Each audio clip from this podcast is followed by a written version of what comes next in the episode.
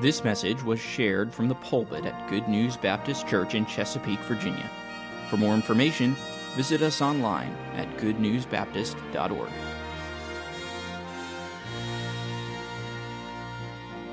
Here's what Thomas Goodwin said. He said, One who truly fears God and is obedient to Him may be in a condition of darkness. Let that sink in for just a few moments because I'm sure that there are many of you here who know Christ and love the Lord with all your heart, have gone through some dark times in your Christian life. But he continues his quote and says, um, uh, may be in a condition of darkness and have no light. And he may walk many days and years in that condition.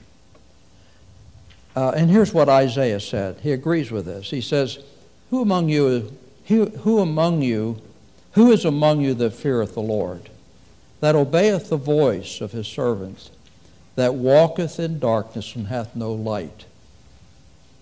Let him trust in the name of the Lord and stay upon God. Keep his focus on God, is what Isaiah is saying. I don't know if you may know this, you may have heard this, but we, we frequently quote uh, what it, uh, a man who was called the Prince of Preachers, Charles Spurgeon. Uh, Charles Spurgeon was a, a, godly, wonderful preacher in England and uh, has had a great impact upon believers ever since his ministry.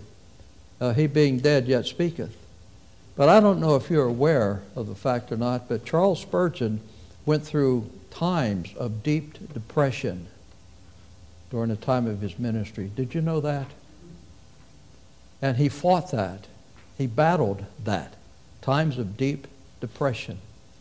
You would think that someone who's walking with God, obeying the Lord, preaching preparing their hearts constantly to minister to the souls, the hearts of others, uh, would be on the mountaintop all the time. You would think that, wouldn't you? But I know from experience that that's not the truth. And many of you sitting there looking at me are saying in your heart, you know, that preacher's right. And uh, so we go through dark times in our, in our walk with the Lord. But you know what? God uses those times to build our faith. This is what happened to Abraham. Uh, we read here in, uh, in, in this uh, uh chapter, in, in, verse 12, as a matter of fact, that, he, that, he went through an horror of great darkness. It says, a horror of great darkness fell upon him. But out of that horror of great darkness, God gave him many victories. And that's the way it is in our lives. Sometimes God allows us to go through the deep valleys on our way to the mountaintops. And you know, usually uh, it, we experience the deep valleys after the mountaintop. So, anyway, at times even the most dedicated Christian feels like he's in the dark. And he, it seems why, and, he, and he seem, it seems like God is so far away. Where are you, Lord?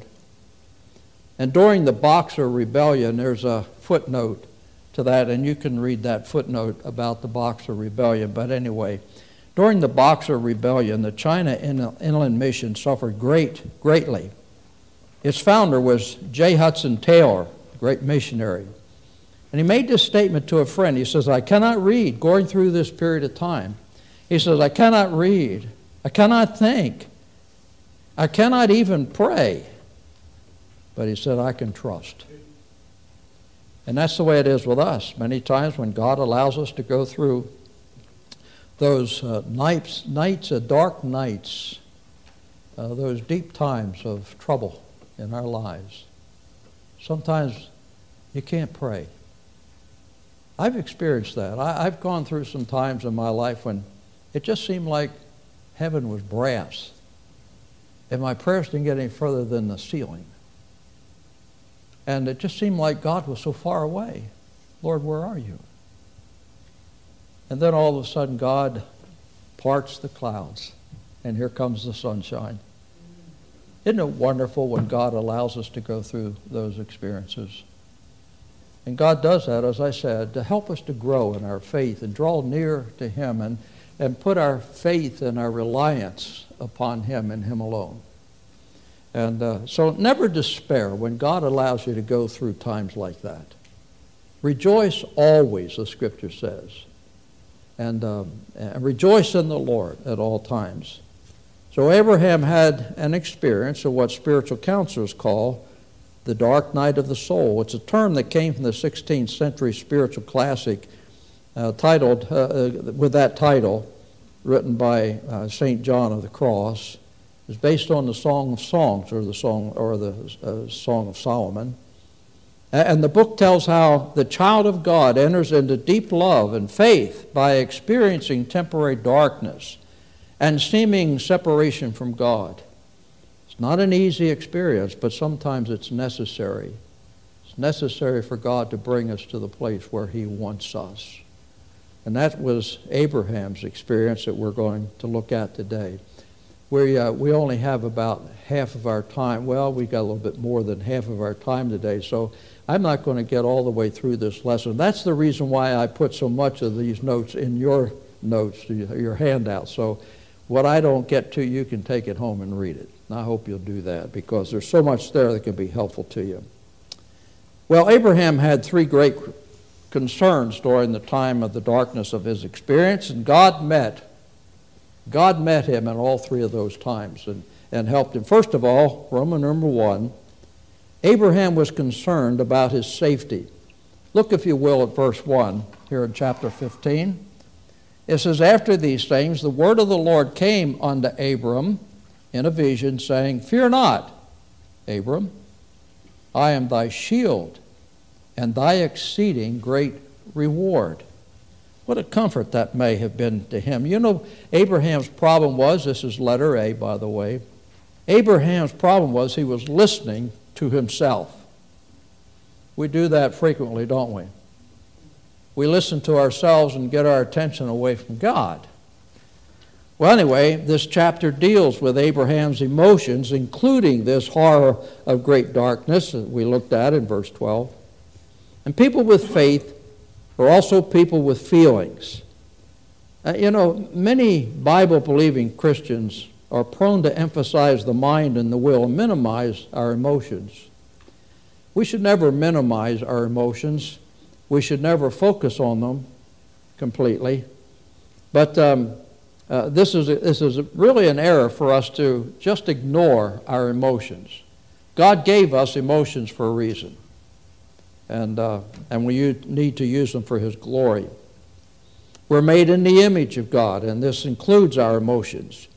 And while it's unwise to trust our emotions and bypass your mind, uh, and bypass your mind, or let your emotions get out of control, it's unwise to neglect your emotions and become a religious robot.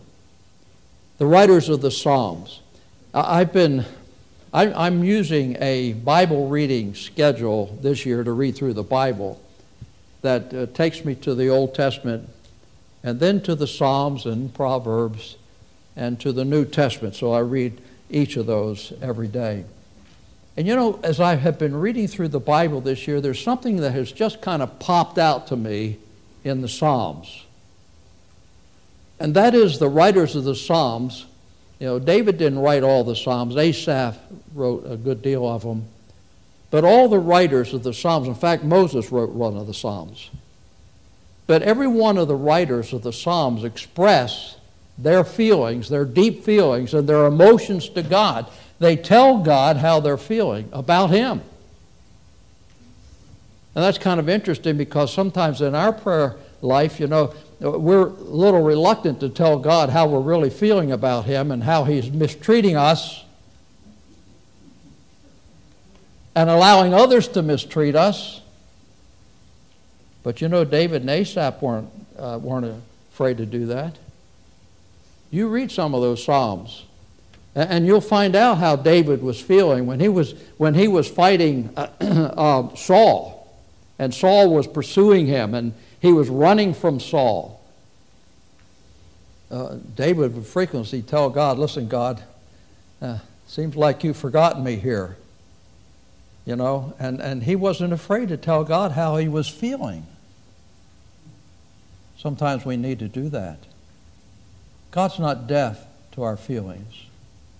He's not deaf to uh, what we're thinking. He knows it anyway. He knows what you're thinking. You know, I, I, I, was pondering this truth one time. I, uh, when you speak out loud, the devil can hear you. You know that? Or his minions can, his demons. They can hear you.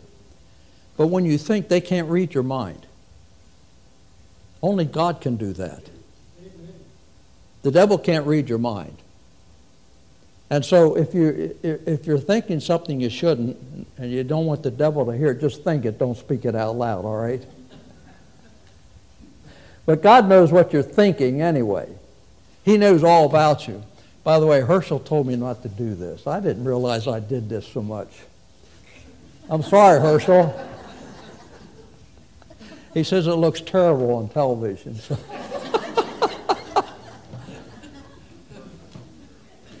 I do that because my razor doesn't doesn't uh, shave that close, you know, so I kind of feel my beard, beard a little bit. Doesn't show. I'm wasting time here. Okay. Anyway, um, and so they, the, the psalmists were not afraid to tell God what they were, what they were feeling and, what they were thinking. They were very open and candid with God, and, and so do we. We need to be. When we go before God, just let Him know. Let it, just let it hang out. And uh, God knows about it anyway, but He wants to, He wants to know your heart. Doesn't the Bible say, casting all your cares upon him, for he careth for you? You know, it's wonderful that God that knows all the names of the stars knows your name. He knows who you are. He knows where you are. He knows what you're thinking. He knows what you're doing. And there's no one that cares for you like Jesus. No one ever cared for me, for you, like Jesus. You know, now that Abraham had won the battles that are recorded in chapters 13 and 14, and there's some serious battles there in those two chapters, why would he be afraid? God gave him these victories. Why would he be afraid now? Well, for one thing, he was human. And uh, our emotions can fall apart after a time of great danger and difficulty. This helps explain why Elijah was so discouraged after his victory over Baal, Mount Carmel, one of the greatest victories you can read in the Bible. But what God did there uh, concerning those priests of Baal and, and that, uh, that incident that's recorded there in 1 Kings 19 but you know, when you leave the mountaintop, you come to the valley. And that's what happened to Elijah. Another factor was the possibility that those four kings that he fought in chapter 14 that you read about yesterday, they might return with revengeance, reinforcements, and attack Abraham's camp. Abraham knew that the eastern kings didn't take lightly a defeat, or that neither did they let enmity die very quickly. And uh, suppose Abraham were killed, then what would happen to the covenant and the promise that God had made to Abraham? I'm sure all of this went through Abraham's mind. Uh, that's kind of subjection, uh, subjective, but I think so. But you know, he was listening to himself. But then God got his attention and he started listening to God. That's letter B. Listening to God. David Viscott, who a, psychi- a psychiatrist, said this. He said, When a person assumes responsibility for his feelings, he assumes responsibility for his world.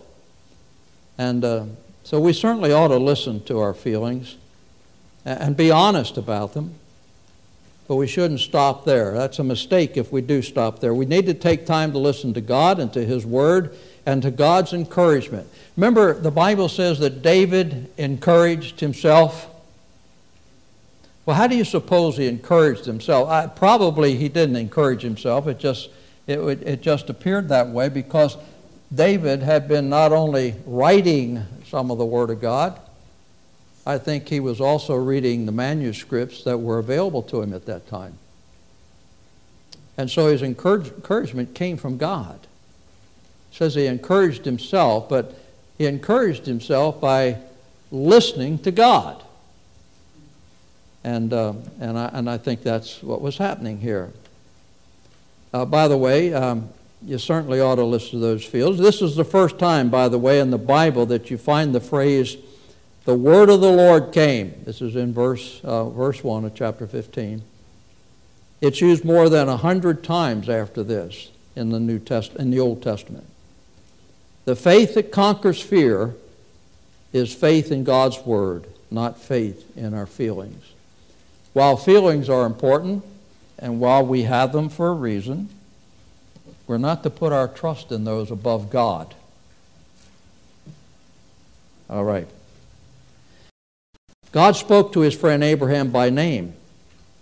And it seems incredible, but the God who names, the, names and numbers the stars, and I just said this, uh, also knows your name and is concerned about your need. This is also the first time we find the words fear not in the Bible here in verse 1.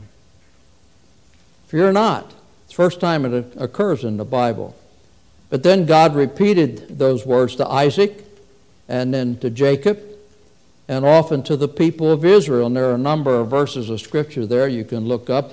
The fear not promises in Isaiah are tremendous. One of my favorite fear not promises that are found in the book of Isaiah is found in Isaiah 41:10 and I just want to take the time to read that to you. It's such a good verse of Scripture. I read this verse sometimes to a person in the hospital who's having surgery or somebody that's going through some difficult period of time. But listen what, listen what uh, God says. Isaiah 41 and verse 10 Fear thou not. Why? For I am with thee. Be not dismayed. Why? For I am thy God. I will strengthen thee. I will help thee. Yea, I will uphold thee with the right hand of my righteousness. Ponder that verse for a while. Meditate on it for a while. What a great God we have. And, uh, and it's a wonderful verse. So God's remedy for Abraham's fear was not to remind him of who was to remind him of who he is of who he is. He says, I am thy shield and thy exceeding great reward, verse 1. God's I am is perfectly adequate for man's I am not. You ever say, No, I'm not? God says, Yes, you are. And you can be in me. Oh boy, what a wonderful God we have. Be still, he says, Psalm 46, verse 10. Be still and know that I am God. I can remember my mother saying, Be quiet, son, and listen to me. God says that once in a while. He says, Be quiet, son, and listen to me. God is our shield. He's our reward. He's our protection. He's our provision. Abraham didn't have to worry about another battle because the Lord would protect him. He didn't need to, to regret losing the wealth that was offered to him by the king of Sodom because God would reward him with something greater than that. Matthew 6:33 says, "Seek ye first the what? Kingdom of God, and what? All these things will be added unto you." Well, Protection and, and, uh, and provision are blessings that the world seeks. And the truth is, our politicians are aware of that and they promise everything when they run for office. They offer protection from war, from danger, danger in the streets. They offer jobs, health care, education, everything else, and they never keep their word. But I know one who does, and that's our God. Psalm 84:11 says, "For the Lord God is the sun and shield. The Lord will give thee grace and glory. No good thing will he withhold from them that walk uprightly." Do you hear that? If you walk upright in the presence of God, God's not going to hold, withhold any good thing from you. But, preacher, you just don't know. You don't know what I'm going through. No, I probably don't. But God does. And God's probably letting you go through that for a reason. Hang in there. Keep your eye on God. You may not be able to read, you may not be able to pray, but, pray, but you can trust. And you trust God, and He'll see you through it. Okay? Number two, Roman numeral number two. Abraham was concerned about his heir. Uh, we won't read all these verses, but back to Genesis chapter 15. And uh, let's just read a few of these verses. Beginning at verse 2, it says this And Abram said, Lord God, what wilt thou give me, seeing I go childless?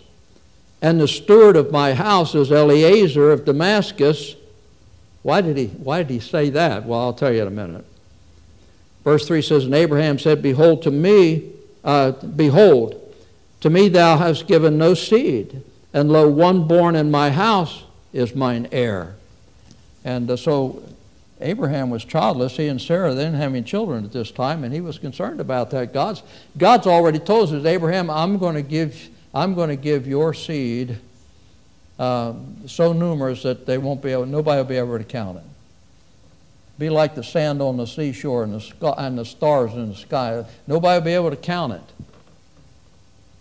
And uh, Abraham said, Well, I don't have an heir. What am I going to do? How, how are you going to fulfill this one, Lord? What are you going to do here? Well, God will take care of that. But notice what he asked there in verses 2 and 3. And uh, Abraham's concern was not just for himself and his wife, his concern was for the working of God and God's plan, uh, God's plan for the whole world. God had a glorious plan that was guaranteed by a glorious promise. But it seemed as if God wasn't doing anything to work out his plan. And so Abraham and Sarah, they were getting older and time was running out. Uh, they were up to upwards to 100 years old by now, by the time they had children. Uh, Abraham was about uh, 75 years old when, uh, in, uh, during this period of time. He'd got to be an old man. And um, one of the basic lessons in the school of faith is God's will must be fulfilled in God's way, in God's time. God didn't accept, God didn't expect Abraham and Sarah to figure out how uh, how to have an heir. All he asked was that they be available so that he could accomplish his purpose through them. Abraham and Sarah didn't realize that God was waiting for them to be as dead, to be as good as dead, so that he alone could get the glory in this. And that's what God does in our life. God works it out so that he ultimately gets the glory and they're the benefactors. When God gets the glory, we're the benefactors of that, you know. It's good to share our concerns with the Lord, even if what you say seems to be evidence of unbelief and impatience in your heart. But God's not deaf to your questions or to or unconcerned about your feelings. He didn't rebuke Abraham when Abraham asked, Lord, how are you going to fulfill this one? What are you going to do? I don't have an heir, no children. I don't have any children. How are you going to work this one out? God didn't rebuke Abraham for asking that. Instead, he rewarded him. He gave Abraham the assurance he, that he needed. And then letter B, looking. He, asked, he was asking, and now he's looking. And in fact, uh, it says, look now toward heaven. That's where he should have been looking all the time, but he wasn't. God made it clear that Abraham would, would father a future heir. And God assured Abraham that this, was, that this one heir would be the father of so many people that nobody would be able to count them. Even when life is dark, you can still see the stars. Someone said this he says, when the outlook is bleak, try the uplook. That's good, isn't it? Abraham was looking around to solve his problem, but his answer was to look up. And that's where we need to look. We start looking around at our circumstances and, Lord, this is not going to work out. How are you going to figure this one out, God? Don't worry, God's already got it figured out. He just hasn't revealed it to you yet. But He's going to. Just hang in there. Okay? And so, uh, you know, there are about 30,000 stars that are listed in the general catalog used by astronomers. I didn't know this until uh, this week. But it's estimated that there are about 100 billion more stars. God didn't say that Abraham would have as many descendants, as, uh, but, but that it would be like the stars. There would be too many to count. Whether Abraham looked down at the dust or looked up at the stars, he would recall God's promise and he would have confidence in, in God's promise that God would fulfill it. The promise was repeated to Abraham again in chapter 27, and it was also reaffirmed to Isaac in chapter 26. I'm sorry, it was uh, repeated to Abraham in chapter 22, not 27. And then let us see believing. Look at verse 6. Abraham believed in the Lord, and he, God, counted it to him for righteousness' sake. By the way, let me go back to this Eliezer thing. I, I was I tell you I was going to say something about that. Back about the heir, when Abraham said, "I don't have an heir, but I got Eliezer, and uh, uh, I can adopt him." Which, by the way, in Abraham's day was a customary thing if a, if a childless couple didn't have children, sometimes they would adopt one of their servants to be the heir of the family. And so that's why he mentions Eliezer here. Eliezer was, a, was his chief of staff, so to speak. And, and God says, no, forget Eliezer. You're going to father the heir. You don't have to, you don't have to adopt one of your, uh, one of your servants.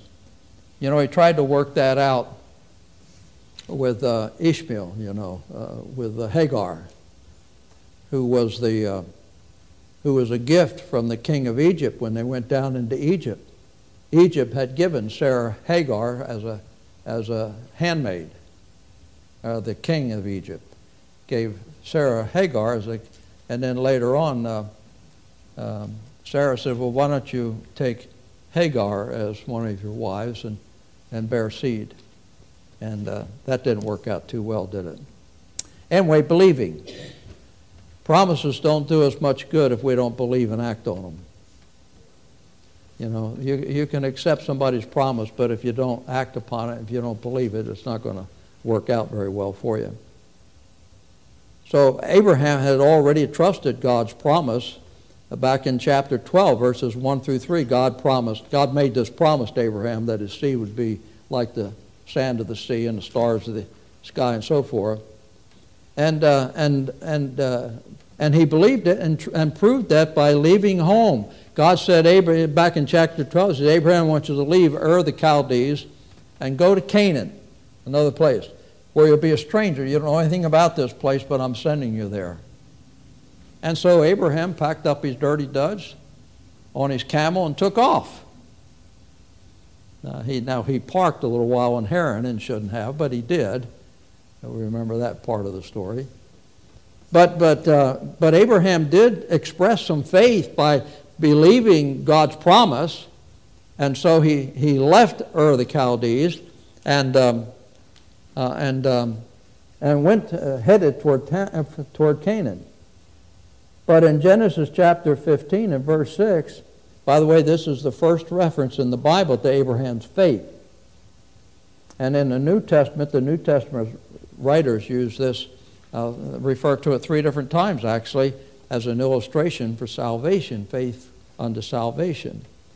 So, number one, Abraham believed God.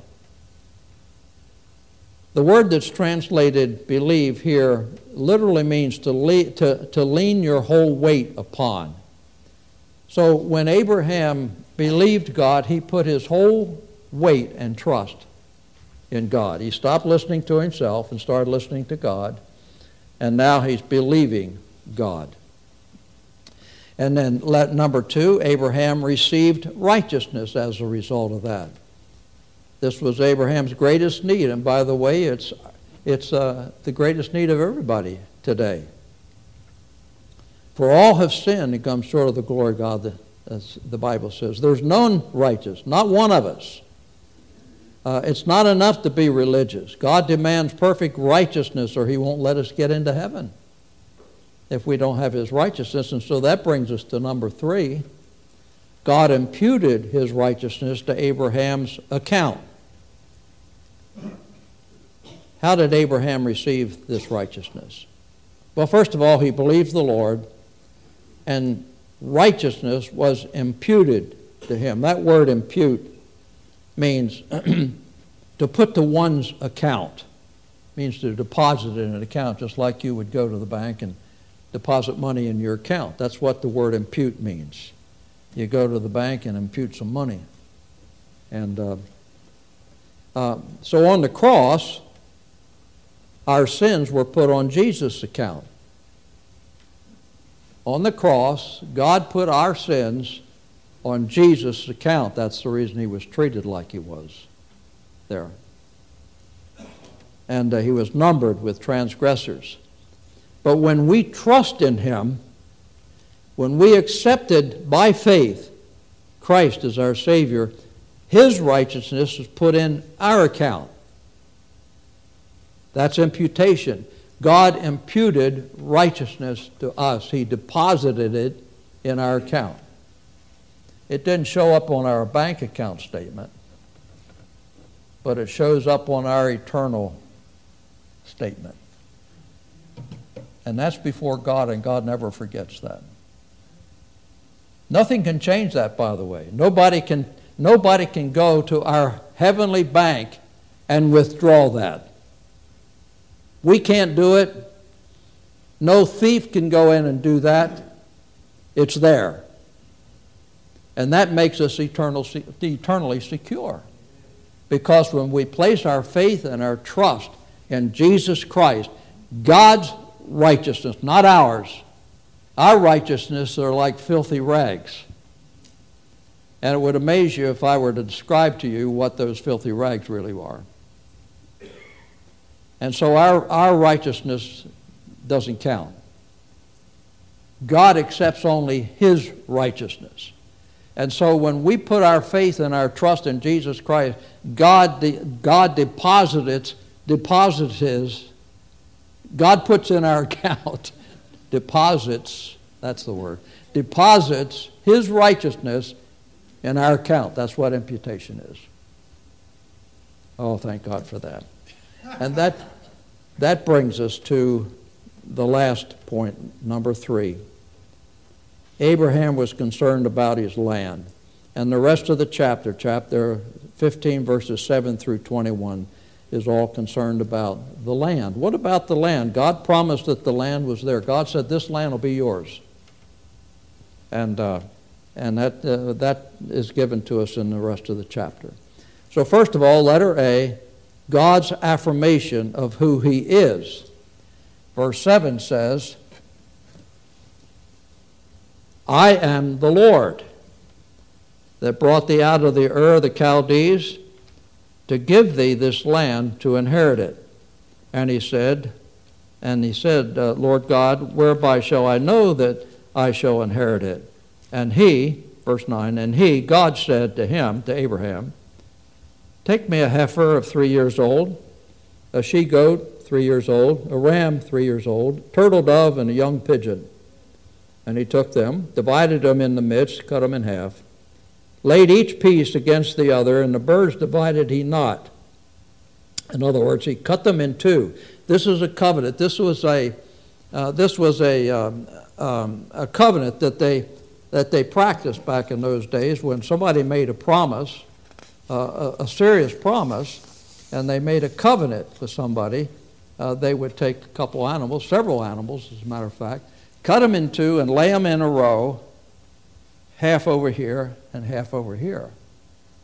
And then they would walk between those animals as they made the covenant. And what they're actually saying says, they're saying this. It says, if I don't keep this promise, I'm like these two parts of a bird that I, or not bird, but uh, the ram and, and these other animals that I cut in half. I'll be cut in half. In other words, I'll be worthless.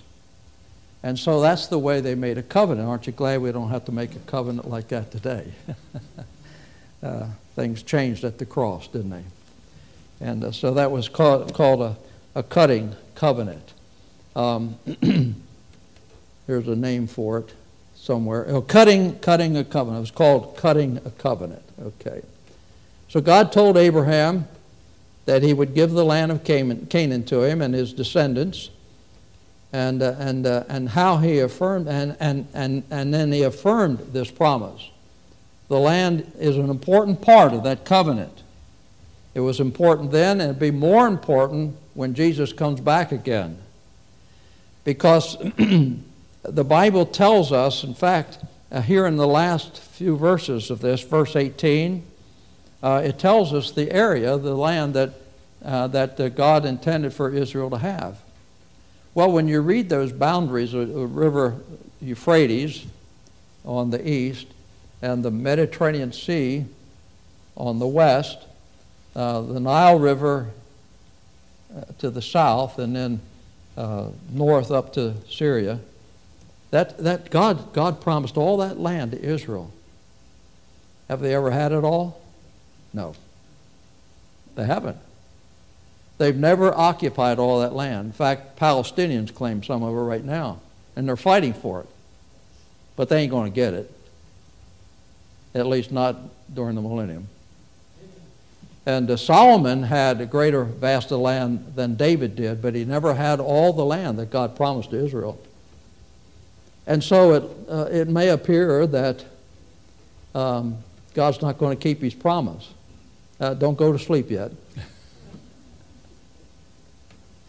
In fact, G. Campbell Morgan um, made this statement back in 1932. Remember the date May 14, 1948. Anybody know what the significance of that date is? I'm sorry? They became a nation again, yes. The United Nations um, gave them that, that, uh, that, that part of the uh, country used to be owned by, by Britain.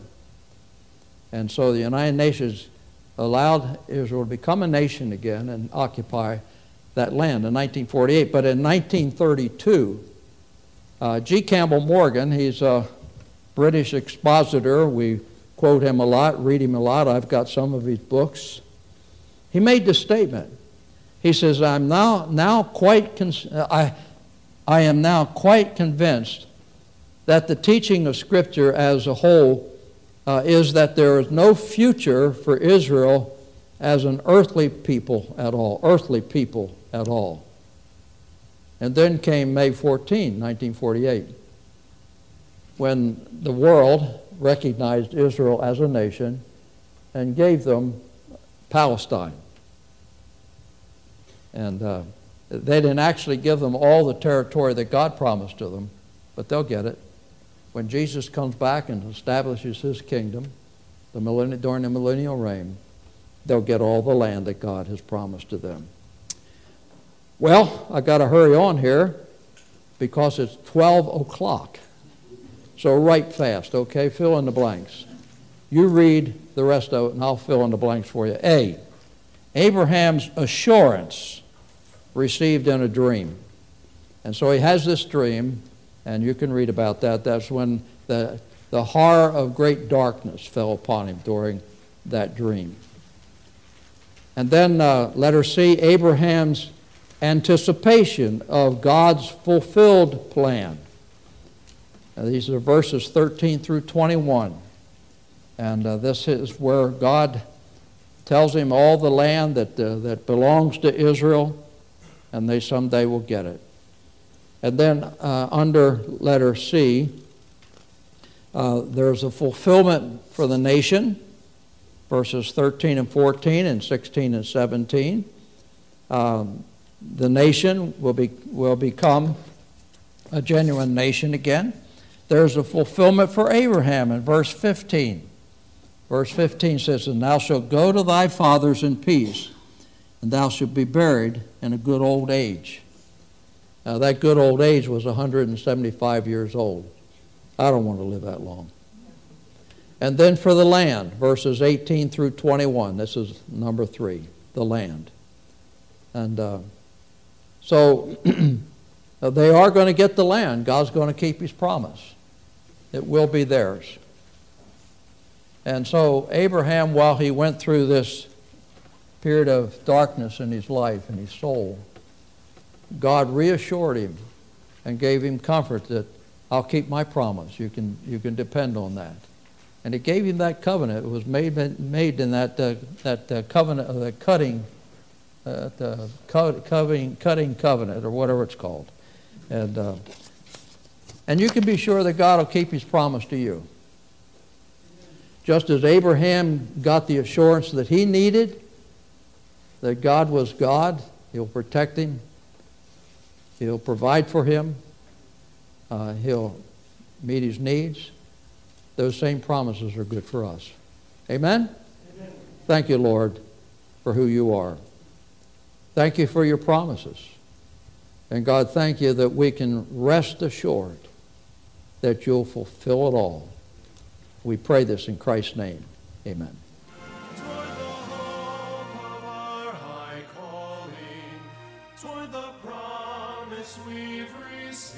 Thank you for listening. If you have questions about your relationship with God, or you would like to know more about the ministry of Good News Baptist Church, please visit us online at goodnewsbaptist.org or call us at 757 488 3241. We encourage you to share this message with others. We trust your heart was challenged as you listened, and God's Word has had an impact on your life, as together we strive to show forth the path of life.